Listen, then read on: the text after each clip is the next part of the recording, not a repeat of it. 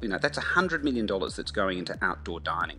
But I want to see that money on the streets of Melbourne. I want to see that looking incredibly beautiful. I want those restaurateurs to have the opportunity to actually, you know, win back some money. But I want to see that happening in weeks, not months. And, and I think it's so important for Melbourne that that gets supported and that there's a permit gateway so that these traders are not, you know, fighting through red tape. Today on Dirty Linen, we are talking to Bruce Keebaugh from The Big Group. Uh, the Big Group is one of Melbourne's biggest, best, and definitely most fabulous catering companies. At this time of year, they would normally be all about the races. Uh, it's a little bit less about the races and yeah, more about hospitality retail, doing something completely different. I thought it would be a great um, opportunity to check in with Bruce. He's about to build something fabulous for Melbourne for summer, but I also think restaurants can learn a lot from caterers at this time uh, when we're all focusing on outdoor dining. Caterers can deal with anything a tornado, um, yeah, uh, sheeting rain, crying brides. Nothing is too much trouble for a caterer like Bruce Keebaugh. Welcome to the podcast. Thanks for having a chat. Oh, Dani, thank you for having me. I'm thrilled thrilled to be here in the in, in these most unusual circumstances. Absolutely. You know, uh, I think um, probably exactly a year ago, I was chatting to you for a Melbourne Cup story. They they do roll around annually, and uh, I was interviewing caterers who were d- doing the birdcage and just finding out what was going to be the most fabulous um, place to be over Melbourne Cup weekend. And you said uh, when we were talking about the photo, you said, "Oh, I'm going to pull a rabbit out of a hat," and I, I didn't take you literally, but then when I saw the photo, you actually had a top hat and a rabbit.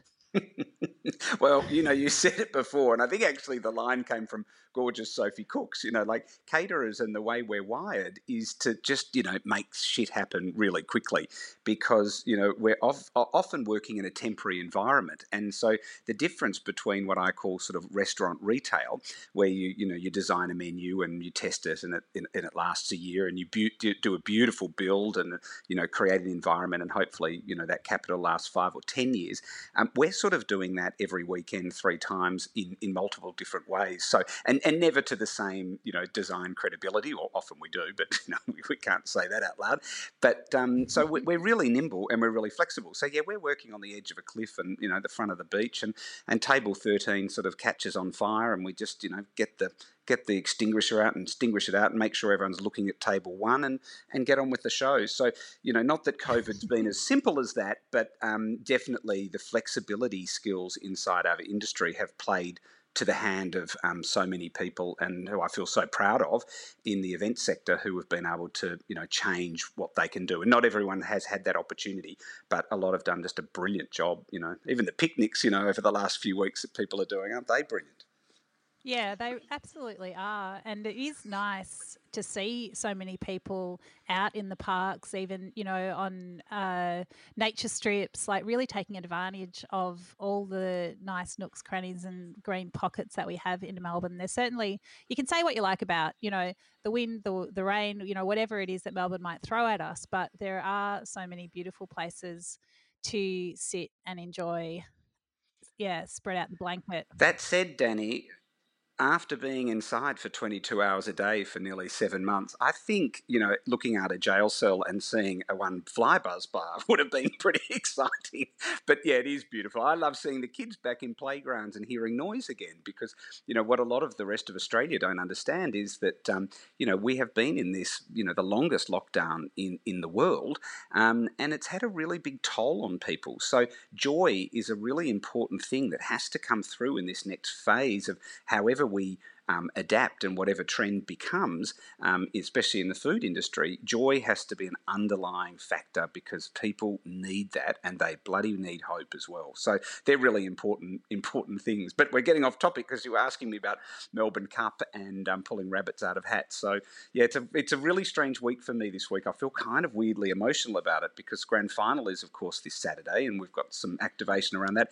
And next week is you know Melbourne Cup, which has sort of been a 30 year history um, it's where we started our business in those car parks out there. So I feel really, um, uh, really strange about um, you know what, what what that represents this year. Um, that said, there's been some really good um, initiatives there, and there's some fun stuff going on um, that I'm happy to chat about. But yeah, it's just it's very dynamically different. Yeah, well, let's just tell me more about how you're feeling. I mean, it's I think there is such a there's so much pride associated with being part of that big Melbourne party. And you know, I know that the races and and the whole like the the racing industry certainly um, has people. It's it's not everyone's cup of tea, but I think the hospitality experience that's built around it is such a, a hub for creativity and innovation in terms of food, in terms of creating a feeling and creating events, and uh, just that real I guess there's something so Melbourne about it. Like, what what does it feel yeah. like for that to be um, so different this year? It's just bizarre. I mean, I you know have had the privilege of seeing racing you know all around the world and, and, multiple events. Like you know, I can't say that I'm I'm into Formula One, but you know I understand the hospitality aspect of that, and you know footy and um, and racing and all those codes. But yeah, I'm not the greatest sports person. But the hospitality piece is is fascinating because globally, you know that Melbourne Cup hospitality experience is is well renowned. So if you go to Kentucky Derby or Royal Ascot, all they'll talk to you about is the birdcage because they can't believe you know what goes on with regards to how hospitality is showcased there. And and I think the bit that you know we feel very proud at, at, when I look back at it is the collaborations you know with chefs and designers and artists and architects and the opportunity that that has given people to showcase their work in multiple different ways. And it also to sort of create an evolution of how brands could activate um, rather than what hospitality looked like, you know, 10 or 15 years ago, was very much here's some food and here's some booze and see you later. And my better experience is in a restaurant.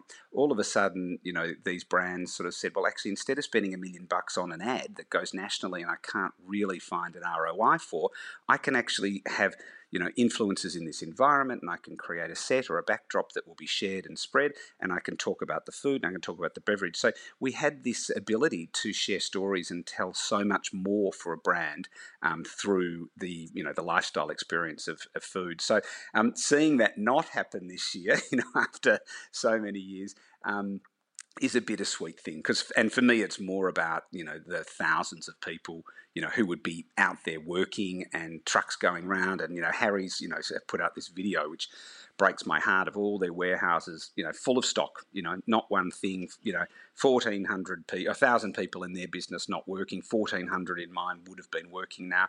So, you know, we're all, you know, doing everything we can to stay positive and move forward. But you're talking about, you know, tens of thousands of people who right now would be, you know, working and activating. So that that's the, the bittersweet part of it, and it'll come back. You know, humans are like cockroaches; we we survive, but it, it's getting from A to B that's going to be the hard bit on this um, this game. Yeah, gosh, that is so sad to think about a, a warehouse full of stuff and what and all the things that that represents.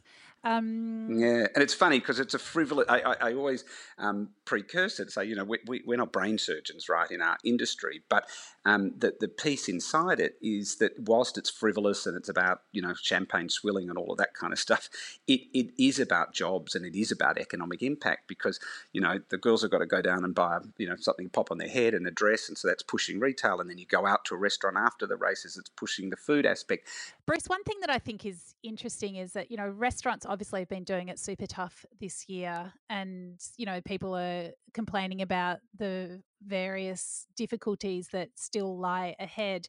But for people in events, I mean, it's so tough for you guys that you've actually decided to be a restaurant? It's very difficult, um, the event sector, because you know our journey and our fight on this is going to go on for another six to twelve months. So it's been very hard for us to have a voice for the major events sector, which is very different to restaurant retail. Um, and it's not to diminish either. I mean, everyone's had a really big kick in the guts, but we we deal in large scale numbers, we deal in large scale venues, and so globally, you know, that looks pretty devastating as you know it hasn't come back internationally yet so we've still got another six to 12 months fight on our hands um, you know our bridal wedding sector which is a massive part of you know our business and, and affects so many sole traders um, you know, you still can't have a wedding for more than 10 people. So when will we get to 120, 130, 140 people? So um, the restaurants, you know, have got an opportunity to realize income quite quickly, even if it's only 20, 30, 50 guests, which I know feels for them like, you know, death by slow hanging. But the, the money starts going in the till straight away. Our business has another three, six, 12 month lag. So our challenges are much harder and much longer. And so, yes, um, in order to sort of protect my people and, and to give us some bloody hope and joy, yeah, we've, we, we're going into retail hospitality. And I know I'm opening a restaurant next week, so I could be crazy. But anyway, we're giving it a go. it's so interesting. Well, tell us about the Commons, which is the extravaganza you're opening up for us all. Well, you know, it, it's it's been so fun because I mean, you know, it, I was talking to someone the other day. You know, if you're an elite sportsman or a ballerina, or you know, you do something precise, to be told you can't do that is extremely difficult. And for me, you know, I've had 30 years of just loving being in business, and I love hospitality. I love the people. So to not be able to do what you do is tough. So we had taken over the old um, Ormond Hall and what, used to be the former Belgian beer bar site about three years ago and primarily for events, weddings, you know, um, bar mitzvahs, and we did quite a few funerals there too. Um, and it's been a great business. And I also had the combined issue that um, we are moving from our site in Cremorne because we're doing a commercial development there. So I had to move the big group headquarters as well. So I sort of woke up in the middle of the night in about, you know, March, April, you know, when COVID was really starting to kick in. And i thought you know what? Let's move our office to that location because it's you know it's got great energy and a great soul. So that would sort of fix that part of the problem. And then i thought you know what? We all need to do something because jobkeeper by then had come in. And i thought let's build a garden with all our people. And so the the, the sort of the initial premise was just let's build a garden and open a coffee shop and then, you know, yes, we are a bit grandiose at Big Group. So now it's become a fully fledged conservatory, cafe garden, wine bar, kitchen garden, and um, and a big beer garden as well. So it's it's an all outdoor. Um, dining space running seven days a week in the former Belgian beer bar site. So we're really excited about it. It's fun. It's quite it's quite different in market. It's great. And I mean, the thing that I find interesting as you speak, you like you do keep coming back to this hope and joy and you talk about it in relation to your business and your staff as well as I suppose what you can offer to people that that come to spend time with you. Can you talk about those um, those feelings as a sort of driving force for you? Yeah, I mean this this year and next year isn't about profit; it's about people. You know, it'll take us minimum two years to recover what we will have lost in this year. Now, nobody needs to jump inside the balance sheet. That's really boring. But the reality is that that's what it is. So the most important thing is to put our people first. Um, and once we get people back working and we get customers back in, money comes in the end. So if you build a business about making money, I don't think you ever make any. So the focus has to be on the people and, of course, the product. So for me, it was actually about having something to work on that kept my mind focused and could be moving forward to see something where I could, um, you know, see that the business could be purposeful in some way. Equally, um, life puts uh, obstacles all the time. You know, there's always roadblocks. So it's where's the gap? And I, I, always say to people, you know, the gap is called business. So once you can find the gap, that's where you need to push the business forward to. So at the moment, the only gap really for retail hospitality um, is outdoor dining. So, you know, I was very lucky to be sitting on a site that, you know, could you know, very quickly be activated to lean into what will be the trend for this summer um, and into the 2021 year. So that's what's so exciting about it. Look, when when it's pouring with rain, Dani, I'll be sitting there going, "Oh my God, I've got no customers and I can't put them inside." But in between those days, we'll be able to create a really um, wonderful business. And when you talk about the, the joy and the hope bit, when you come down and have a look at it when we're allowed, which I think will be Sunday, um, you know, all the graphics were done by our guys inside. They're all, you know, flowers and bumblebees and ladybirds and, you know, it, it, it's, you know, big bushy hydrangeas and flowers and, you know, burgers and fries. It's everything's sort of happy, you know, so we want people to come there and, and have joy. And, and our guys can't wait to greet people because we want to get back to doing what we do. Mm. Well, you know, we we said at the start, you know, caterers can deal with pretty much anything. Can you talk me through some of the crazy things that you've had to deal with, the solutions that you've come up with um, in the moment, and then we can talk about you know how how people how restaurant people that are more used to being able to control their environments might be able to learn from you and approach any kind of uh, meteorological event with uh, uh with um, yeah joy and optimism. Well, I'll give you the one of my favourite ones is when we first started going to the Middle East about ten years ago to do um, private events over there. Um, we were given two camels and um, told we needed to have them cooked and prepared in six hours. And I was like, oh, oh my god, do you mean one hump or two? I mean, serious, seriously, how does one cook a baby camel? Um, but um, you know, we did learn how, and if you do look on YouTube, there are some things there on how to cook camel. But then to silver serve it, let me tell you, that is a very uh, challenging task. Um, but once again, somewhere in the palace, we found a very big silver trolley with two humps on it, and off we went. So, um, you know, oh, you always find you. you I know. That's dead true too. Um, you do always find a way through because you know our, our, our, our you know that, that's the way it rolls in hospo um, for for eventing. So um, yeah, so that's just our adaptability. You just got to make it work. You know, you just got to find the solution all the time because there's always problems, but it's much harder to find solutions.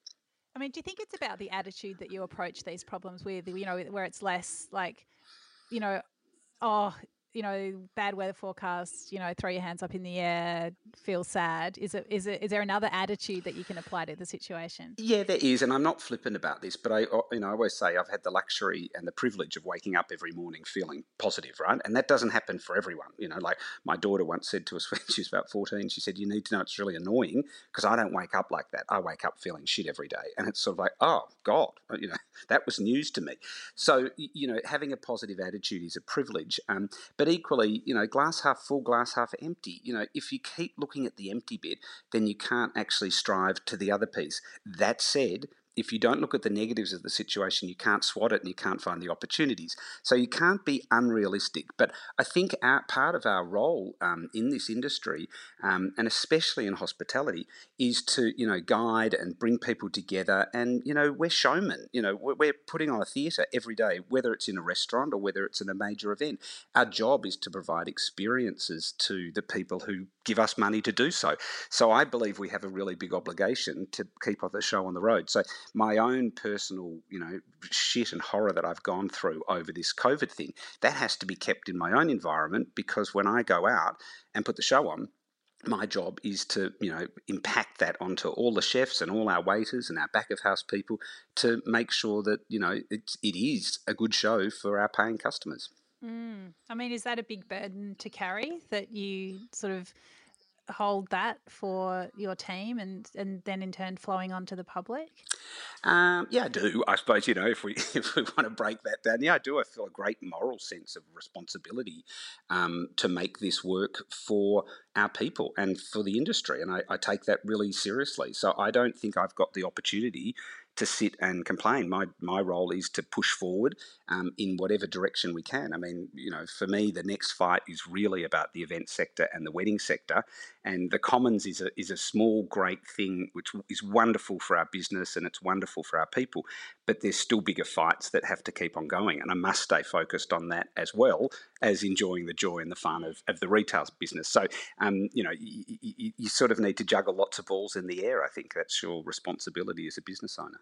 Yeah, I mean, I think people are going to be having quite profound experiences in hospitality over the next few months in in Melbourne. I think you know if I if I think about all the friends that I haven't seen, the people that I haven't been able to catch up with, but also that feeling that you get when you're looked after in a restaurant. I mean, it is it is quite a it's it's very meaningful. It's very real. You know, it is it is a, a site where people create create really meaningful memories, and I think it's um it's an emotional transfer. You know, I, am having this funny thing with the guys at the moment. Like, I was fighting very hard to DHHS so that we could have the clear masks for hospitality staff because I believe you need to see someone smile. I need, you, you know, you can smile with your eyes only so much, but, you know, part of our, our thing is this emotional transaction between them. And there's nothing worse than someone, you know, I always hated when I went to a fancy restaurant and they gave me the wine list. I didn't know what to choose. You know, they make you feel less. You know, this is your special occasion where you're spending 50 50 bucks or 5 million bucks. You know, it needs to be, you know, a beautiful experience all the way through. So, yeah, I didn't want that. I wanted the clear thing, not the mask, because I think in hospitality, you know, our faces are so much the, the, the windows of the business kind of thing. Anyway, so it, yeah, it is. I think there'll be so many people so excited to come back and, you know, see their friends and to not cook for yourself anymore. I just like, I want service. I think it's the service. I think people have been able to eat pretty well at home. Um, of course, you know, restaurant food is a different matter. There has been some amazing dining, dine at home experiences as well. But I think it's that feeling of hospitality of being in places together. I think if I, that's what I'm really yearning for. Um, and I think it will be. And it's the environmental piece. Yeah, Sorry, I'm interrupting, but it's going into those different environments that that restaurateur or you know that event created. That that there's a sensory thing there that's so exciting. Mm, yeah, I do think the masks thing is going to be interesting. I think it's exhausting to wear a mask for a long period of time. So I, f- I feel like it's um, yeah, I don't know how you deal with that when you're with with staff. Um, it's certainly a factor, and they do have to work harder to be heard, to to to listen, and to yeah transfer to have that emotional um, emotional transfer because yeah as you, it is obviously much harder to express yourself. On the flip though you know part of our obligation and when we you know go back to the sort of the serious part of it is we if we are choosing to lead the way by opening you know this outdoor thing next week um, and we're one of the first we have to provide the safest covid environment to the highest um, hygiene standards etc etc etc so you know it, it, it's more arduous to go back into lockdown than it is to maintain wearing masks. So whatever has to be done is what we've got to do. But the the same theory applies. We have to make COVID cool. We have to make COVID acceptable and normal and palatable for our customers and fun. So, you know, when you come to the commons, you know, we've built all these little bird houses and so you can sanitize your hands whilst you do your QR code. So by the time you're ready for check-in, your table's ready and they'll take you all the way through. So we have to make those things seamless. You know, we've got little COVID butlers going around and, you know, making sure the bathrooms are, you know, fully sanitized the whole time. And we've got Dougal, our fabulous COVID concierge, who'll be, you know, zooming around making sure people aren't, you know, you know, having too much fun. So it's important that for the industry we maintain you know these regulations so that we don't go backwards we have to we have to you know do it slowly and, and correctly mm. and going back to, to, to events i mean what kinds of differences do you think you're going to have to think of to create COVID safe event spaces? Like, what are the sort of, what are, yeah, how are you putting an argument forward that you can do it in a safe way? That's such an easy argument. And I suppose that's what I found extremely frustrating about this. I mean, the event sector is very well versed with regards to protocol. So, you know, after 9 11, you know, we had terror plans in every, every event that we did. Fire evacuation is nothing to us. Um, you know, high end security protocols with regards to diplomats, you know, dignitaries coming through, they're all second nature to what eventing is all about. So to add on the COVID protocols and you know, the six standards of, of disciplines there, that's just like adding, bolting one more thing on, you know, no different than engineering. So I think that the industry is really well versed there. I mean, things like Smart Badge that, um, you know, Aspen Medical and Harry the Hirer put together, um, you know, can track, trace and isolate people immediately in a, in a venue with 5,000 people in it. So we've got the tech to do it. It's just not being, it's, it's getting government to understand that we've actually already done the work, we are adaptable and we're ready to roll. So, you know, that, that, that piece is t- frightfully frustrating. What's Smart Badge? Smart Badge is this piece. So you know Harry the Hirer, who you know Melbourne's Australia's probably biggest hirer. Um, he, Rick and his team created with Aspen Medical this little lanyard or once again, it can go as a little watch. And what it does is when you check in, so you know, when you go to a normal event, you go to registration, and remembering we know the names, uh, email, data, whether they have gluten intolerance or not. We've got quite a lot of information in our let's call it thousand participants in an event. So as soon as they arrive, they get their smart badge, put it on, and um, that's coded you into the event. And then say you and I, you know, have a chat for three minutes together, um, and you then go and sit at a table with ten other people if there was any incident of a COVID issue, you know, at the end of that event, we can then print it out the data and we can eradicate out maybe 95% of the guests because it's only really the guests you sat at the table with for, you know, two hours or three minutes that we need to pull out to track, trace, and isolate. So it's a very good tool to use for the event industry. Right. So it's like the government's COVID app, except that it didn't works. quite do that. Yeah, yeah, co- correct. It works, but it also gets time down to the second. So the unfortunately, the Govern app will tell you GeoMap that you were there, but it won't tell you who you interacted with.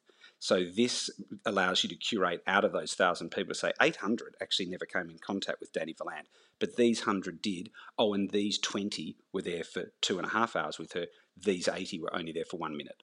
So it, it, the data information is there. It also means that in real time, so say we've got um, 100 groups of 10, um, you know, in, in pods, it means that if someone from pod A goes to pod B, the security can see that on camera straight away and go to those environments and make sure that, you know, actually you need to go back to pod A and you need to be in pod B. So we're seeing the movement of people live in real time at events. So it allows us to actually manage the environment. So it, we're, we're, mitigating risk um, much better than the um, government app. And so, hang on, what is the tracking device? Is it a lanyard that everyone's wearing? Yeah, it's like a lanyard like you'd normally wear with your name and your company on it, but it's actually got a little tracking piece in there. And as by signing up for the event, people are happy to sign up, you know, to you know have the data and things there, so that you know the information can be there immediately. Okay, interesting. Um, what about things like uh, waiters passing around trays of food, that kind of thing. Can you see that coming back, or do you feel like we're going to be into a new style of um, of yeah event dining? I think we're not going to see groaning buffets with strawberries, chocolate, and salami all wrapped over it, which is a blessing. Um, I think we'll go to more packaged individual. You know, I think individual will become really chic, so you'll have your own little thing. I mean, I do worry about the, the packaging of the world, but you know that we'll worry about that later. But yes, I think individual becomes big again. I think passing and sharing in dining environments isn't as high. Um, we're using gloves for our staff, like the, the staff down at the Commons will all be in gardening gloves. Um, so I think it, it's it's very important to slow down the reciprocal rate of how many people touch things. Contactless payment, you know, being able to actually sit at your spot, um, pay, order, all within one app, I think is really important. And then your rosé just gets brought to you on the table, and you serve yourself. So wherever we can, we're trying to cut down that that um, staff interaction piece. Now, that is great for Hospo in many ways because it helps margins, but it also might speed up service, but it also might uh, uh lean into the COVID issues. Mm, yeah, and then it's all about how do you create that that hospitality feeling in and around that well, the way we're doing it is then re engineering the wins that we have from the labour, because labour isn't our worst thing at the moment while we've got JobKeeper support. But where we're having the wins from the labour, where the apps are supporting um, the service methodology, we're using that for customer integrate, in, in, in, you know, in, customer engagement. You know, so we're chatting to people and talking to them about the story and making sure their umbrella's giving them shade, etc. So that that's the way we're going to use it. Yeah, uh, it's all sounds very hopeful and promising. Like, what do you think the mood of Melbourne's going to be over summer? I reckon we're going to have a great summer. I really hope that you know these numbers stay down because there there's two different markets. You know, you've got the people who are really in that rat hole and they can't get out of it. You know, and, and they've just been pushed too far, and emotionally it's really difficult for them to see light. And then you've got the others who are like at the rat hole opening, running, you know, dying to get down there. And and you know, from the premier's point of view, you know, you would have had 50,000 people in Swan Street all going crazy for grand final. So I do get some of the sensibility because we've got to find that path in the middle where we can have, you know, joy and fun. And so our job really when we open the Commons is going to be to provide joy, but keep everyone seated and keep them in their, you know, their groups of 10 and, you know, ensure that it doesn't turn into a mosh pit. But I think I think the customers changed. You know, I think there's been such an emotional um, shift. I mean, my expectations, you know, I think we were getting spoilt and lazy. You know, like if I didn't get a certain seat in a certain spot, be it on a plane or in a restaurant, I think, oh, I'm a bit miffed. Now, literally, I'm sitting on the curb having a bloody sandwich and I've never been so happy. So I think we're going to become more forgiving and, and more gracious. And, and Hospo especially in the restaurant sector, was having a really tough time. You know, a lot of people weren't charging the true price of what a cup of coffee cost. And if you've got to charge 750, well bloody do it because but make it the best cup of coffee you can serve. But if it has to be 750, do it and have the margins to protect your staff and to have profitability in your business and, and choose your market. And if you've got to charge $75 for a steak, bloody do that as well. Um, but pick your market, and that's the most important thing to protect business because running at 1% and 2% is not the art of good business. And especially when a situation like this comes along and you haven't got nest egg, you're up the creek. So we have to re-engineer how these businesses look like. Yeah, I think there's yeah so much wisdom in what you've just said. I just hope that you know some of those people that aren't aren't bursting out of the rat hole. I feel like the people that are like zooming out will just perhaps take some of those other people. Well, we can't say by the hand, but um, they'll lure them out and they can start, you know, seeing the light again, seeing the sunshine and enjoying some of the things that Melbourne is going to be able to offer them. Um, yeah. Yeah. And Dani, $100 million, you know, from the state and um, city council, you know, that's $100 million that's going into outdoor dining. I, and I, I can guarantee you I haven't got one cent of that, but I want to see that money on the streets of Melbourne. I want to see that looking incredibly beautiful. I want those restaurateurs to have the opportunity to actually, you know, win back some money. You know, so I can't wait to see what happens in Domain Road and Lygon Street, but I want to see that happening in weeks, not months. And and I think it's so important for Melbourne that that gets supported and that there's a permit gateway so that these traders are not you know fighting through red tape because that's they can't take anymore. These guys they actually need. Um, support. I'm lucky because we have an infrastructure and we have scale, and we just if we want to do something, I, have got the luxury to be able to do that. But not everybody does, and so I want that hundred million. I want to see it. I want to count it up. you know what?